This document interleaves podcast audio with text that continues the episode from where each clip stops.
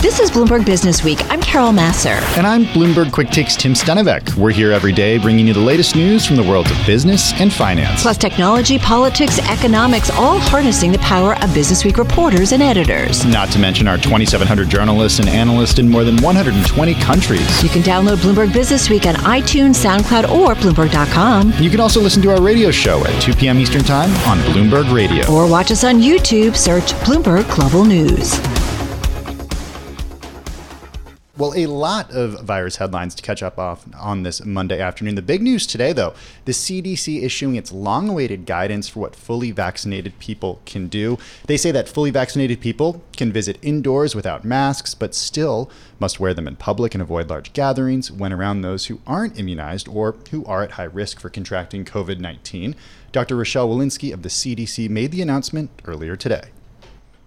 Fully vaccinated people can visit with other fully vaccinated people in small gatherings indoors without wearing masks or physical distancing. Remember, here we are talking about private settings where everyone is vaccinated private settings where everybody is vaccinated, that long awaited guidance. Again, that's Dr. Rochelle Walensky of the CDC with those comments earlier today. Joining us now from Seattle is Dr. Joanne Roberts, Chief Value Officer at Providence St. Joseph Health. Uh, Dr. Roberts, thanks so much for, for joining us on this. These this guidance from the CDC. What was your reaction as a doctor when you heard this earlier today? Oh, it's good to be with you, Tim, and, and thanks so much. I was uh, really excited, and I thought the CDC's recommendation made a lot of sense, and it's a real a real gift to families, especially because I think uh, grandparents uh, have been separated from their grandkids, and this will be an opportunity for them to get together for the first time in a year. Uh, some people may be saying to themselves, "Oh, no more avoiding the in-laws," right? Perhaps so. No, but it's a big step forward, Dr. Roberts. Um, but again, the caveat these are people who've been vaccinated. Like, we need to remember that there's still, and I think uh, Dr. Walensky kind of laid this out too, that there are still risks out there because the numbers haven't come down as quickly as everybody had hoped. No, and they have plateaued, Carol, and that, that is concerning, and, and we'll see how that plays out in the next few weeks. But I think um, her, her comments about vaccinated people in small gatherings at private settings with vaccinated people, and then also vaccinated folks who are with low risk folks. So, and again, that that's the typical grandparent grandchild kind of relationship where the kids might not be vaccinated, but they're not at high risk of getting terribly sick. So, they feel that that's a fairly fairly safe environment as well. You know, Doctor, when I heard this from Dr. Walensky earlier today, I thought this is just a, a, a, huge win for messaging around the vaccine because what it does is it shows you that the CDC is finally now saying you can act differently after getting this this this life saving medicine. Yes, I, I agree, and and I, I welcome also. Dr. Walensky's leadership in this. I think historically the medical community has looked to the CDC as a voice of science and reasonable policy, and I think we're hearing that from the CDC now. Dr. Roberts, I want to ask you you guys have been really kind to us here at Bloomberg, and we have been talking to you for over a year um, as we've all been dealing with the pandemic. You guys were ground zero. Uh, you're one of the largest healthcare systems in the U.S., massive 51 hospitals, seven states, uh, massive. But the first case of COVID uh, was within your hospital system. So here we are a year later. Are we where you thought we would be? And what gives you hope? What gives you frustrations or nervousness uh, as we move forward? Oh, what a great question. I, you know, I, Carol, we're actually in a better place than I expected. Hmm. Um, I think, uh, especially with this release of the most recent vaccine, the Johnson and Johnson vaccine, I, I really think that we will see something close to normalcy six months sooner than I than I would have expected six months ago, uh, for example. Uh, so, um, as bad as things have been, and we're not out of the woods yet. I think the future is looking brighter um, than I would have thought uh, a few months ago. When you say normal, quote unquote normal, as we like to say, um, we've heard different things. We've heard October, November. We've heard maybe summer. What's what's your time frame in terms of society feeling a lot more normal? Well, I think, you know, I'm not sure we'll ever go back to what we used to call normal. I mean, mm-hmm. I think a, a, mask is going to be part of my wardrobe uh, for the yeah for the long term future. I mean, I, I frankly, I don't think I'll be getting on an airplane even two years from now uh, without a mask, um, and and that's okay. I, I mean, that's a small price to pay to stay healthy. Um, but I think we'll be seeing slowly um, larger and larger gatherings. My guess especially with this most recent report from the CDC. My guess is that by fall, schools will be meeting in person uh, most in most of the country. But I think, um, as the Biden administration has said, if we can get these vaccines out by this summer, which is looking likelier, uh, right. uh, I think we'll all be able to gather again by can, fall. Can I go to a concert anytime soon with thousands of people? Just got about 30 seconds here. I wouldn't be going this spring, but uh, I, you know, you might start looking at uh, tickets for the fall. Ah, okay. Maybe wearing a mask, Carol. Maybe, probably always wearing yeah. a mask. Yeah, at a concert. Dr. Roberts, I want to ask you. It is International Women's Day, and I just think here we are, still talking about women. You know, having the same opportunities as men. It's gotten better. It's certainly different than it was for my mom or my older sisters than it was for me, and it will be for my daughter. Uh, who's a teenager. But I do wonder, as a woman coming up in medicine, what was the toughest thing you ever faced? Oh my gosh! Um, is there a list? You know, honestly, oh, there's a, there is a list, and uh, you know, by the time I came to medicine, Carol, uh, the more than half of my medical school class were women. Mm. So I think um, women were part of the mainstream of learners, but they still weren't in the mainstream of leaders. And in academics, I know that is still true. Uh, there's lots of articles written about it. I will say, I just heard in our organization this morning um, about 55% of our senior leaders at Providence are women, which makes me very proud to work for an organization that recognizes that women can and, and should step up to leadership. I'm, I'm wondering about, we, we have heard so much about during the pandemic how this has disproportionately affected women. Um, we've heard of women dropping out of the workforce. Are you seeing that in healthcare at all right now? I mean, we know about burnout when it comes to doctors and healthcare professionals, especially over the last year. They have just worked so hard. What are you seeing? What we're seeing is, uh, you're right, burnout is at, at an all time high. Uh, we have not seen an exit from the uh, workplace, uh, but we are worried about it because once things come down, I mean, healthcare workers uh, will respond in a crisis like, like all public servants. Uh, they will step up in a crisis our worry is that folks are so tired and so burned out that once the crisis is a little bit further along and it's passed, that we'll see people leaving the healthcare field. Um, and we're working hard to prevent that uh, as things get better. Wow. That's worrisome. It is worrisome, yeah. What has to change to prevent that? I, I, we've already seen. I mean, mm. we've haven't we already seen some big changes to the way doctors uh, and, and, medical students spend their early years. Uh, the the the hours have shifted in recent years, right, to make it less taxing. Am I correct in thinking that? The hours in training have changed, but the hours in practice haven't changed, and uh, and and we need to recognize that as tele if telehealth becomes more common, that may be a way to reduce the workload on physicians and nurses. Um, we're just going to have to continue to experiment and try things out.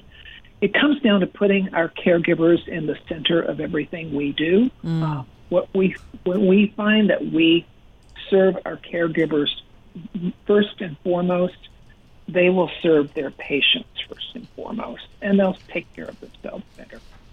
You know, I came across some stats kind of getting ready for our chat with you, and women represent close to 70% of the global healthcare workforce in 2017. So, a few years back, almost half of all doctors in the OECD uh, countries were women. So, we definitely have seen.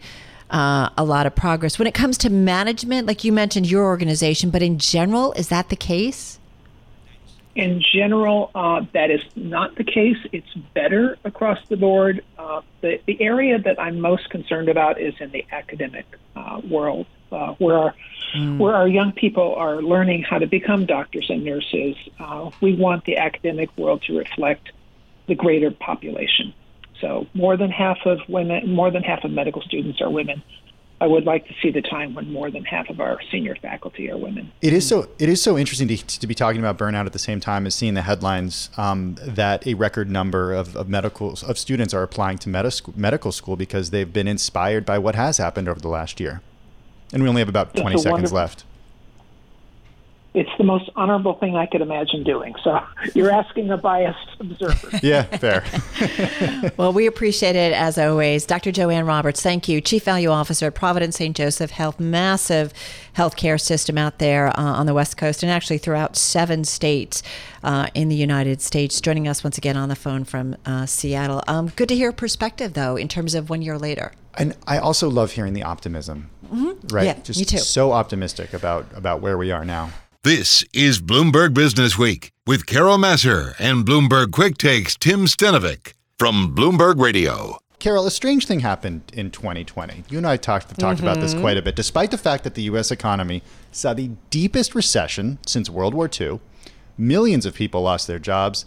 State finances, in, in general, were actually okay. Like, what's up with that? Yeah. So, for example, Texas faced a $4.6 billion budget shortfall last July, and now it's just a fraction of that. This builds on that story we talked about last week, right? It, it about does. why aren't the states in a tougher place? And this one provides a little bit of another piece to that puzzle. Joining us now from the stu- from the studio, well, not the studios, but a studio here in the She's building. around the bend. Yeah, here. maybe down a staircase at, at Bloomberg headquarters is Danielle Moran, Muni Bond reporter for Bloomberg News. Her story is in the current issue of Bloomberg Business Week, and it is all about a Supreme Court case a few mm-hmm. years ago that arrived just in time for the pandemic. Hey, Danielle. Hi, guys. How are you? So tell, I'm pretty good. Tell us a little bit about what happened between Wayfair and the, one of the Dakotas. Yes. So, for years before the pandemic, states and cities were worried about losing on one of their major sources of revenue, which is sales taxes as brick and mortar retail shifted online. People stopped going to malls, stopped going to stores, they started buying stuff through their computers. And uh, that debate really came to a head in 2018 with a Supreme Court case that decided uh, um, it was South Dakota versus Wayfair, the furniture giant, um, that South Dakota passed a law that allowed them to collect sales taxes on purchases from companies that didn't have a physical presence there. Um, and the Supreme Court upheld the decision, saying that they were permitted to, to collect these taxes. And that really was a like fortuitous decision coming two years before the pandemic when almost all shopping shifted online. Talk about timing. Well, listen, like as a consumer, right, for such a long time, I, I know when we would shop too, you would find a place that didn't charge sales tax, especially on like large items if they didn't have a store, and you would. I, I'm guilty I mean, of it. I did it in the past. Even before that, people in Manhattan would go to New Jersey totally. years ago to do this. Right, and still do. You know, you see that. So listen. So what a windfall for for um, states. Tim was talking about some of them, uh, whether it was Texas specifically. I mean, we're talking about real money, Danielle. Yes, we are. And and so for example, California is the world's fifth largest economy. They reported that online taxable sales more than tripled in the first half of 2020 compared to a year earlier. New York reported a dramatic shift in consumer spending as people um, sh- uh, started shopping online more during lockdown, and this really bolstered tax collections um, and really led to a um, a a happy, I guess, collection for states that were going through some really tough times. Danielle, I, I have to say, reading your story, it made me think too that you know, whenever we talk about increases in taxes or tax policy, everybody's like, "It's ah, no, I don't want to pay more taxes." But in some ways, this was a way of easily increasing revenues, helping out states, providing another revenue stream, and kind of shared among the public. Right. So this was a the way that the Texas controller described this to me is, is for him this was an issue of fairness. This is saying that you can, if you have to walk down the street and you can go to your local store and you have to pay sales taxes there, mm-hmm. why don't you have to pay them online? Um, and and that was sort of the core issue for him. And then as states started implementing these laws, allowing them to co- collect from remote sellers, they also implemented laws allowing them to collect from collect from these marketplace aggregators, which are um, like Etsy and eBay, places where businesses can sell products to consumers. But and, and that also led to the, so, but, but what I did learn in your story too was that not every state has been able to do this. Uh, Florida and Missouri are among the 45 states that levy sales taxes have, who have not moved to collect those dollars yet. Does does that mean that they missed out on this completely? They're working on it, though, aren't they? They're working on it. Yeah. So both But states have bills making their way through the state legislature, um, but experts that I have talked to say that they may have left money on the table for not implementing something a little bit sooner, given this really acceleration in the e-commerce space that the pandemic sort of forced on consumers. But I think it's just such an interesting way when you think about the tax base, right? And we think about federal taxes allocating to different states and so on and so forth. I mean, here's a way of really helping out states and municipalities, Danielle. Yes. So this was um, the ability to collect these online sales taxes really helped mitigate some of the fiscal fallout that states and cities were feeling Yeah. from the pandemic, and they were um, seeing revenues fall in other areas. So you have hotel taxes; people aren't traveling; they're they're not staying in hotels. So that was an area in almost all states that saw decline. And this, although not a panacea for states, really helped sort of cushion the blow um, in in other revenue areas. Now, I, I know that states don't break out all the types of, of tax revenue that they get, so we don't necessarily know in every single case what portion came from online sales and this, you know, quote unquote new tax. Um, but in general, do we know from the analysts you spoke to, from the reporting that you did, just how much it helped in 2020? So, um, from the experts I spoke with, that this Wayfair decision could not have come at a better time for states and local governments. If you look at Texas, for example, they gained over $1 billion in the first 12 months of collections and half a billion since they started collections just for lo- local governments. That is a significant number, even for a state as big as Texas that was going through some pretty difficult financial expectations earlier this year. I, I guess the days of, of finding those tax free Don't you remember? Did you? I totally remember, and I remember when this decision came down. It was a bit. I mean, it was a big one. It was a big fight for a it was a big fight, and the funny thing is, is we're talking about Wayfair here, but it was a big deal for Amazon too. huge. Not as much now because they have they have distribution and like a physical presence in so many places, but it was huge. But I remember having conversations. We were buying something at home. They're like, "Yeah, but you got to pay. You know, you got to pay sales tax. Let- Let's look somewhere else. we can't do that anymore." Danielle, great piece of reporting. Uh, really appreciate it. Danielle Moran, uh, Muni Bond reporter at Bloomberg News. Her story, by the way, in the current issue of Bloomberg Business Week magazine. It is on newsstands, online, and on the Bloomberg terminal. You're listening to Bloomberg Business Week with Carol Massar and Bloomberg Quick Takes Tim Stenovec on Bloomberg Radio. So this is Bloomberg Business Week, and our next guest, uh, the company that she works for, Estee Lauder, it's a behemoth when it comes to cosmetics, skincare. Come on, you know who they are. Fragrance. It's one of the largest in the world. They own a portfolio of brands, some created internally, many others like La Mer, Bobbi Brown, uh, Glam Glow, Mac, and others. They've been acquired. Uh, they really have uh, their pulse uh, on uh, the consumer, especially when it comes to this space. Joining us right now is Tracey Travis, Executive Vice President of Finance, CFO of Estee Lauder, and she is with on the phone in New York City. Tracey, great to have you here with Tim and myself. Do we have her? Uh, yes, can you hear we- me? Okay, good, good.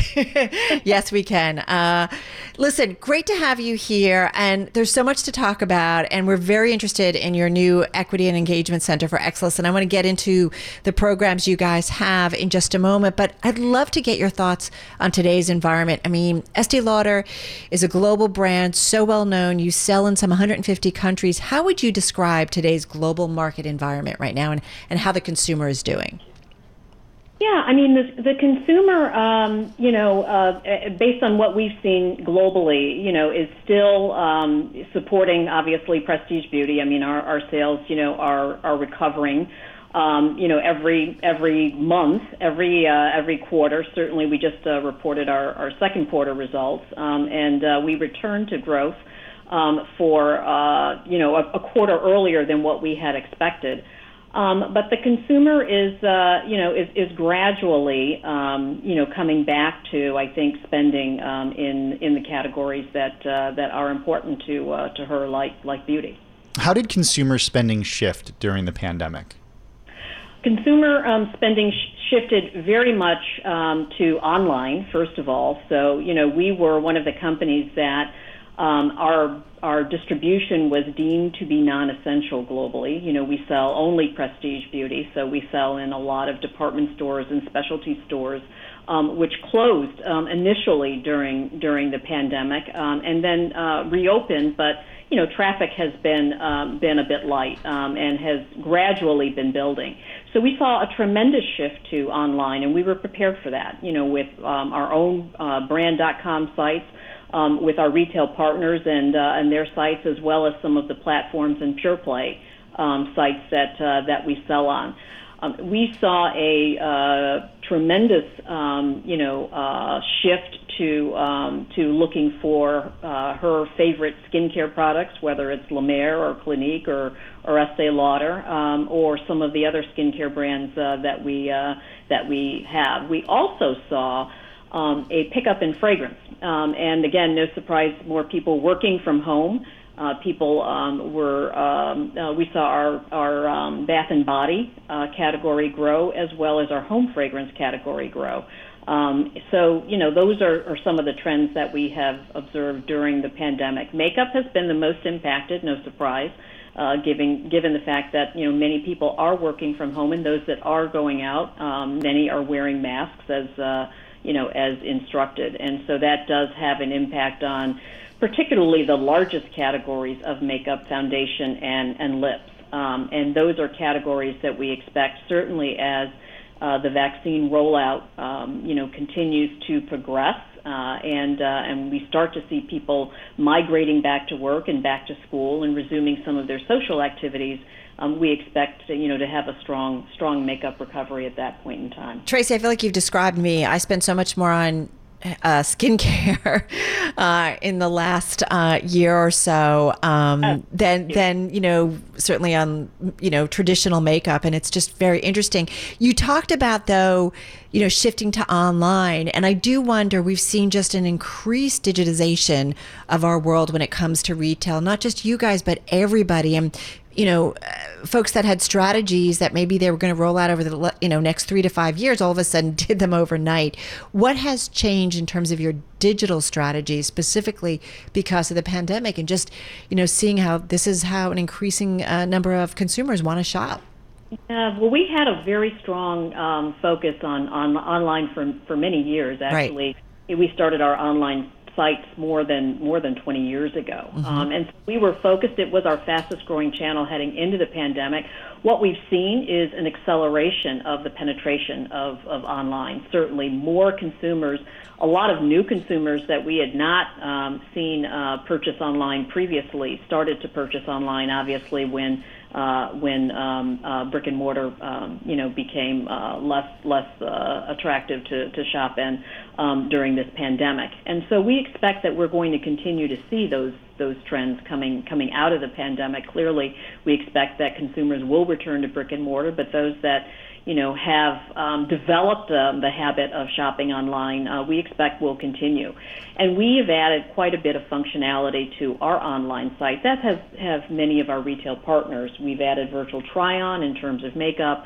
Um, we have a virtual diagnostic uh, for our um, our Clinique brand. Um, we have live streaming events. We've added a lot more video content and how-tos, and we've actually seen, which is one of our encouraging signs for makeup, we've seen uh, more consumers actually access uh, those videos and. Uh, um, you know, with an interest in, in learning more about skincare treatments as well as uh, as well as uh, makeup um, treatments as well. This is this is a business where people like to try before they buy, um, and, and you know they, they, they do that uh, in in person in stores. I'm wondering how the in person experience is going to change on the other side of this pandemic. We think that you know again, uh, you know we have tried to add as much consultation uh, to our online sites as as possible, but we also know that people miss that human interaction um, and that ability to actually uh, buy now, get now. And so mm-hmm. that's something that you know certainly an in-store experience uh, provides. In addition to, as as you mentioned, um, being able to physically physically try on product. You know, we have sanitary practices at you know all of our counters and in our freestanding stores. Um, so, you know, as consumers return, you know, we are, are, are making sure that um, that they can try uh, comfortably and, and Right. safely. You know, in terms of, of the behaviors post uh, post pandemic, you know, we do expect that. You know, we ended last year with our online business, um, you know, at a 23% penetration. You know, we certainly expect to grow from from there going forward, um, and that was quite a step up from you know from fiscal fiscal 19. Um, so again, you know, we are prepared prepared for that. Um, at the same time, though, we do expect that people will come back to um, to brick and mortar to try to be able to try and buy products, you know, um, at the same time. Um, and that's some of the benefit of brick and mortar, and, and certainly um, the physical interaction that that you know so many people crave these days uh, by, uh, by by not having as much uh, as they protect themselves during this pandemic. Um, we think will uh, will resume as well. Well, and I'm going to say, you know, I tend to buy more when I'm playing with the product. you know, you just, that's the way it is. And I have to say, full disclosure, I had an aunt who was an Estee Lauder rep for many, many years in Houston.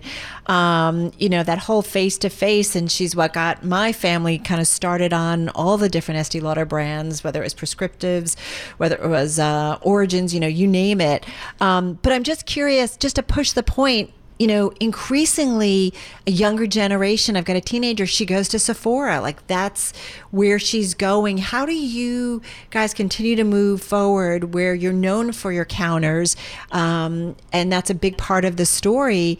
But how do you start to embrace, you know, increasingly the Sephora model? Yeah, no, we, we actually have a very strong relationship with Sephora globally. So Right. we have, um, you know, a number of our brands. I think right now around 17 or 18 of our brands currently in Sephora right now. Um, we have a strong presence as well, um, you know, with uh, with Sephora online, and the same with with Ulta and Douglas and many other specialty retailers. So we have you know, throughout the course of the last, um, you know, the last five to, to seven years, really expanded our um, penetration in, in specialty multi because the, the department store channel, our historical uh, channel of distribution, um, obviously has uh, seen competition from other channels, including online. Um, so it's been important for us to be able to diversify our channel mix to be present in those other channels where, uh, to your point, younger consumers um, and other consumers as well are increasingly um, shopping at least part of their shopping experience uh, annually or, or all of their shopping experience. So, so we feel very good about you know how uh, how we have broadened the diversification of our channels um, to to be able to reach other consumers. And and again, online obviously being a uh, ubiquitous, um, you know, to uh, and available to, to everyone. We, we talked about consumer shifts during the pandemic and the different way that you are expecting consumers to behave uh, post pandemic, what trends will stick. But I'm wondering about but about your own employees and, and what you're seeing from your own employees, specifically when it comes to working from home, how potentially you have to make real estate adjustments at corporate headquarters and other offices throughout the world because of this new normal. What are you doing? Yeah, well, we, we so we do have um, uh, a number of our employees, to your point, that have been working from home, um, at least in, in the U.S. now, almost a year. Um, so we're we're coming up on the one year anniversary of, uh, of of working from home here in the U.S. and we've already passed that univer- uh, that uh, anniversary in in some of our other markets. So. Um, we have uh, many of our offices open uh, for um, uh, for those who want to come into the office, um, but most people are are working um, are working from home, and we are in the process now of determining. Um, for a whole variety of reasons, um, you know, a more flexible working model for when, when people do start to transition uh, more permanently back back to the office, um, and we do expect that you know, and uh, and we announced that we actually have uh, given up some of our office space that we had committed to here in um, in in Manhattan, um, because you know we are looking at more of a, a hybrid model going going forward. That does a couple of things for for us, you know, as we think about the pandemic and the impact that it's had, you know, on our you know our workforce. You know, our workforce is uh, 84% female. We have a lot of young mothers in our workforce that have really struggled um, during during this time frame to uh, work from home, um, take care of the household, take care of kids, elder care, et cetera. Um, the ability to be able to offer more flexible um, um, working arrangements um, you know, depending on, on the position, um, will be, you know, will be very important for, for us going going forward. And many of our policies in, in the company are, are very much geared towards families and supporting families, given uh, given the high penetration that we have of uh, of female workers. We have, you know, 20 weeks of paid, you know, parental leave. We have uh, another six weeks of back to work flexibility. Um, you know, during the pandemic, we did expand child care and elder care benefits. Um, you know, we uh, again are trying to support more flexible work uh, work environments. Uh, we have um, expanded our employee assistance, recognizing the amount of stress that uh, that people are um, are under. So, um, so we do, you know, certainly are taking some of the lessons from this pandemic and uh, and going forward looking at how we can, um, you know, um, continue to implement some of uh, some of the, the policies that we think will be beneficial going forward to our employees, learning learning as uh, as we go there are a lot of companies experimenting with more flexible ways for their employees to work. And at the same time, we hear stories from Silicon Valley about people relocating to potentially less expensive areas and, and perhaps their pay being cut. Are you thinking about changing compensation at all based on where an employee lives or, or if they're coming into the office? We have not had that conversation yet. No, um, you know, we do expect that our office footprint will remain will remain the same. Um, you know, in terms of where our you know the majority of our footprint is in our various markets.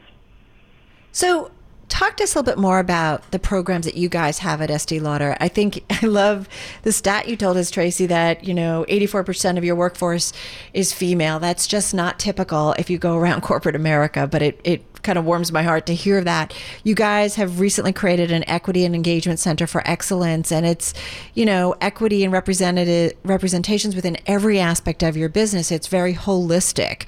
You know, how are you doing this? Yeah, so we, we um, and thank you for the question. We announced this um, uh, about a week ago. Um, you know, we've always been uh, a company that has been committed to inclusion and, um, and diversity. And as we think about the events of, of the last year uh, or so, in addition to the pandemic, um, you know, again, the impact that it's had on, on women, um, some of the um, you know racial inequities that uh, that certainly have um, you know come to fruition uh, um, and uh, and light, and, and some of the commitments that we made last year um, to uh, racial equity uh, commitments.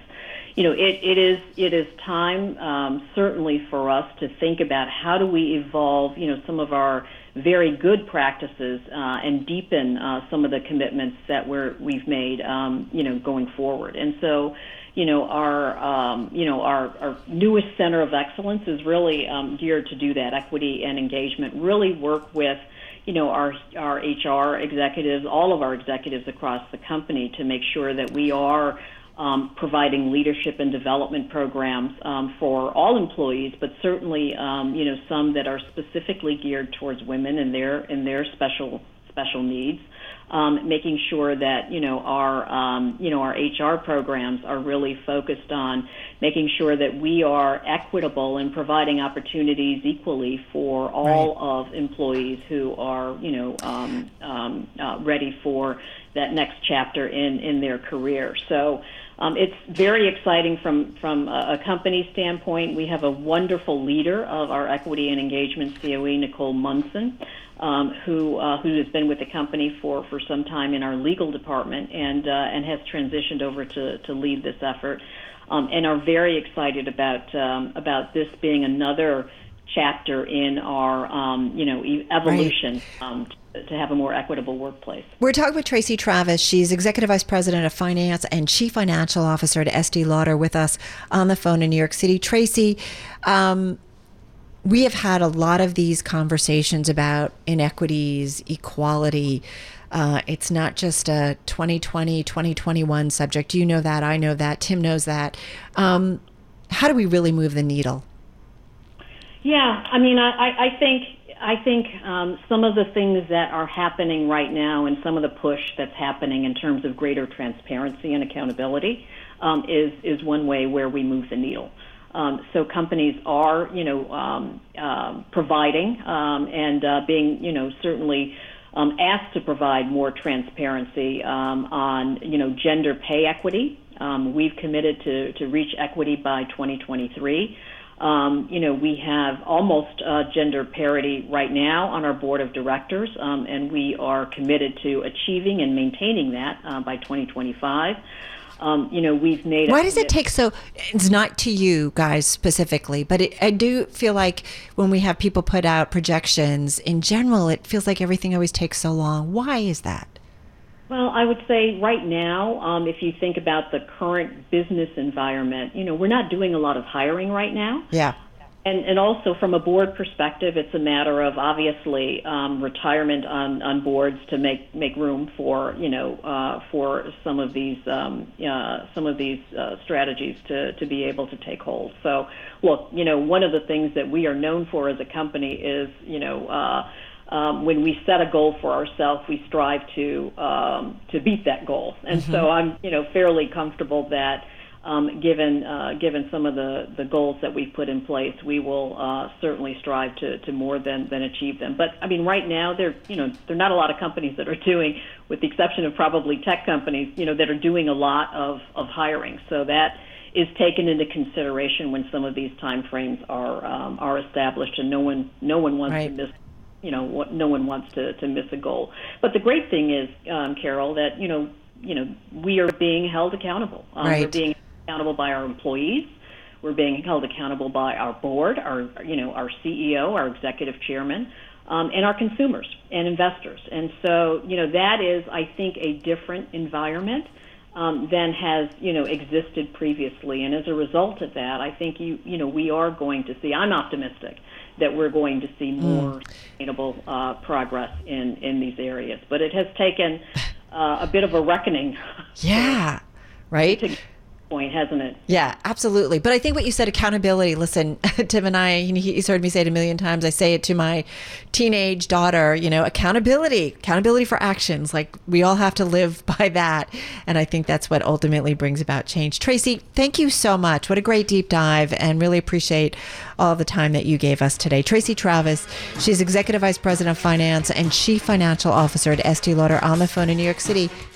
I'm driving in my car. I turn on the radio. Yeah, how about you let me drive? Oh, no, no, no, no. Who's gonna drive you home? Honey, please, I'll do the driving. Drive on. Excuse me, I want to drive. Just drive, baby. It's the question that drives us.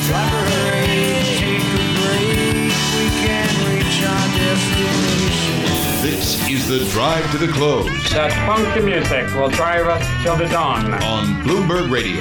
All right, everybody, just about 11 minutes left in today's trading session. Time for the drive to the close. Back with us is Hilary Kramer, President and Chief Investment Officer at A&G Capital Research, author of Game Changer Investing. Uh, back with us on the phone in uh, New York City. How are you? Very good, Carol, on uh, Women's International Day. Yes, exactly. Uh, nice to have you here. Hey, Tim actually brought to my attention, so I'm just going to go right there. One of the, uh, I think it's the most read story on the yeah. Bloomberg in the past hour, and it talks about how the Nasdaq 100 and the Dow Jones Industrial Average diverging the most since 1993. What does that say to you? Does it make sense to me? Part of it makes sense to me that I think a lot of those tech names, those big momentum plays, are seeing a little bit of a, a reflation trade. But how do you see it? The the higher rates, that U.S. Treasury 10 year bond, absolutely dictates the price and valuation of the NASDAQ stocks.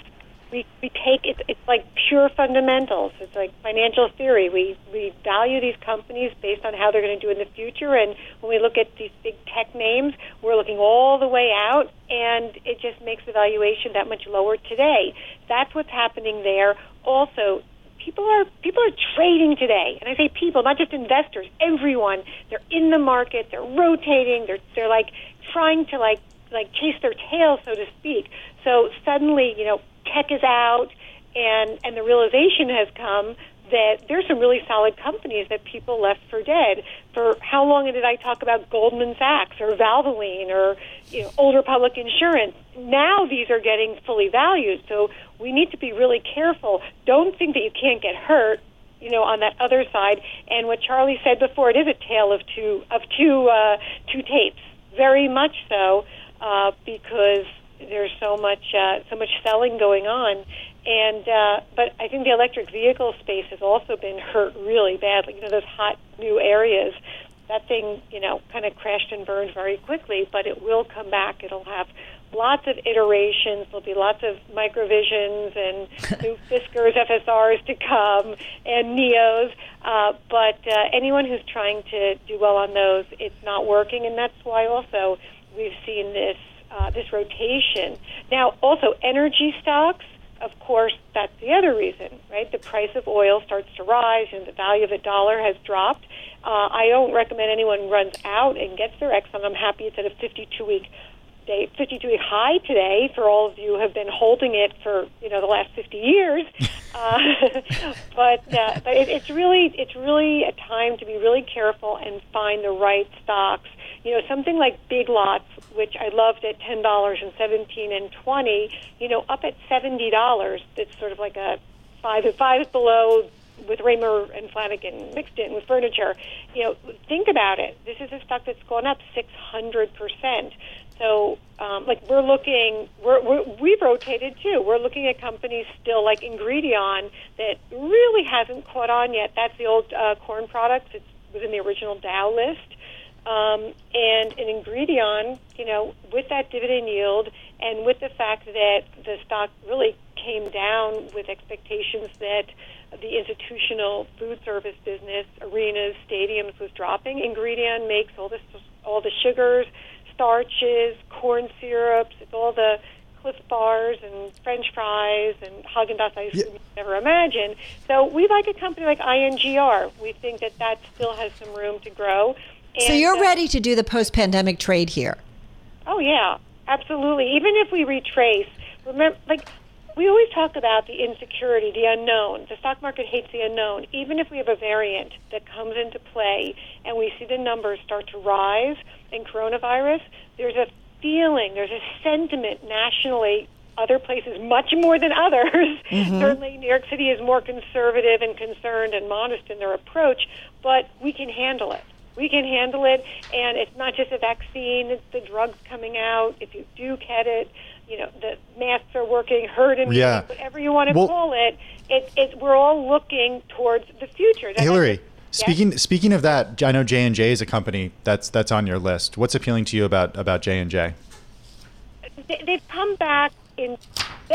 The stock was depressed. It had the overhang with the liability, with the lawsuit. The, the talc the, the powder, right, exactly. The baby powder. That really kept a lot of investors out. And the big institutions today, um, with all the focus on ESG and me, being socially responsible, a lot of those kinds of companies, because of the way these companies have to be rated, like a Johnson & Johnson when they have a liability and a, and a legal action against them, don't get bought. We're going to see more and more of this as this regulation comes in with ESG. But J&J, with the vaccine, people are starting to see it, understand what they do. The same with I think is going to happen with Bristol Myers. It's at sixty now. Goldman Sachs, I'm with them.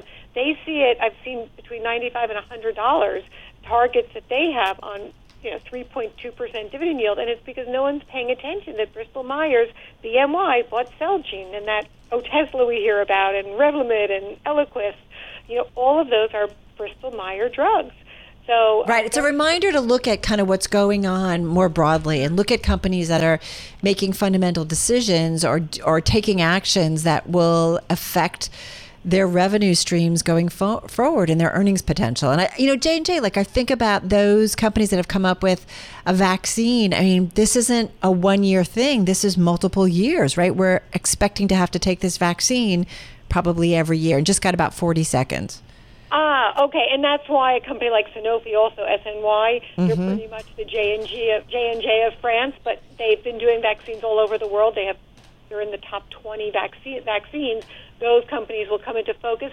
Just be very, everyone should be really careful about jumping into the United Airlines and even the Disney. You know, at this point, they're still only opening up for 15% capacity in Los Angeles. It's a great story. It's really Disney Plus story. So, mm. big picture, everyone be careful, keep your powder dry.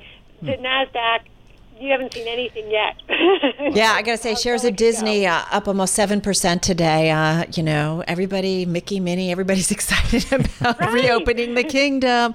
Hilary, um, be well. Good to check in with you. Hilary Kramer uh, over at A&G Capital Research. I mean, you could just feel people are just like, all right, let's yeah. do it. Look, on, on Twitter, on Instagram over the weekend, I saw people were doing the movie theater thing here in New York City. They were getting back there. I'm not ready for that. Yet. I'm not either, but I'm not vaccinated yet. Maybe no. I'll feel differently when I'm vaccinated. You're right. Thanks for listening to Bloomberg Business Week. Download the podcast on iTunes, SoundCloud, or Bloomberg.com. And you can also listen to our radio show at 2 p.m. Eastern on Bloomberg Radio or watch us on YouTube. Search Bloomberg Global News.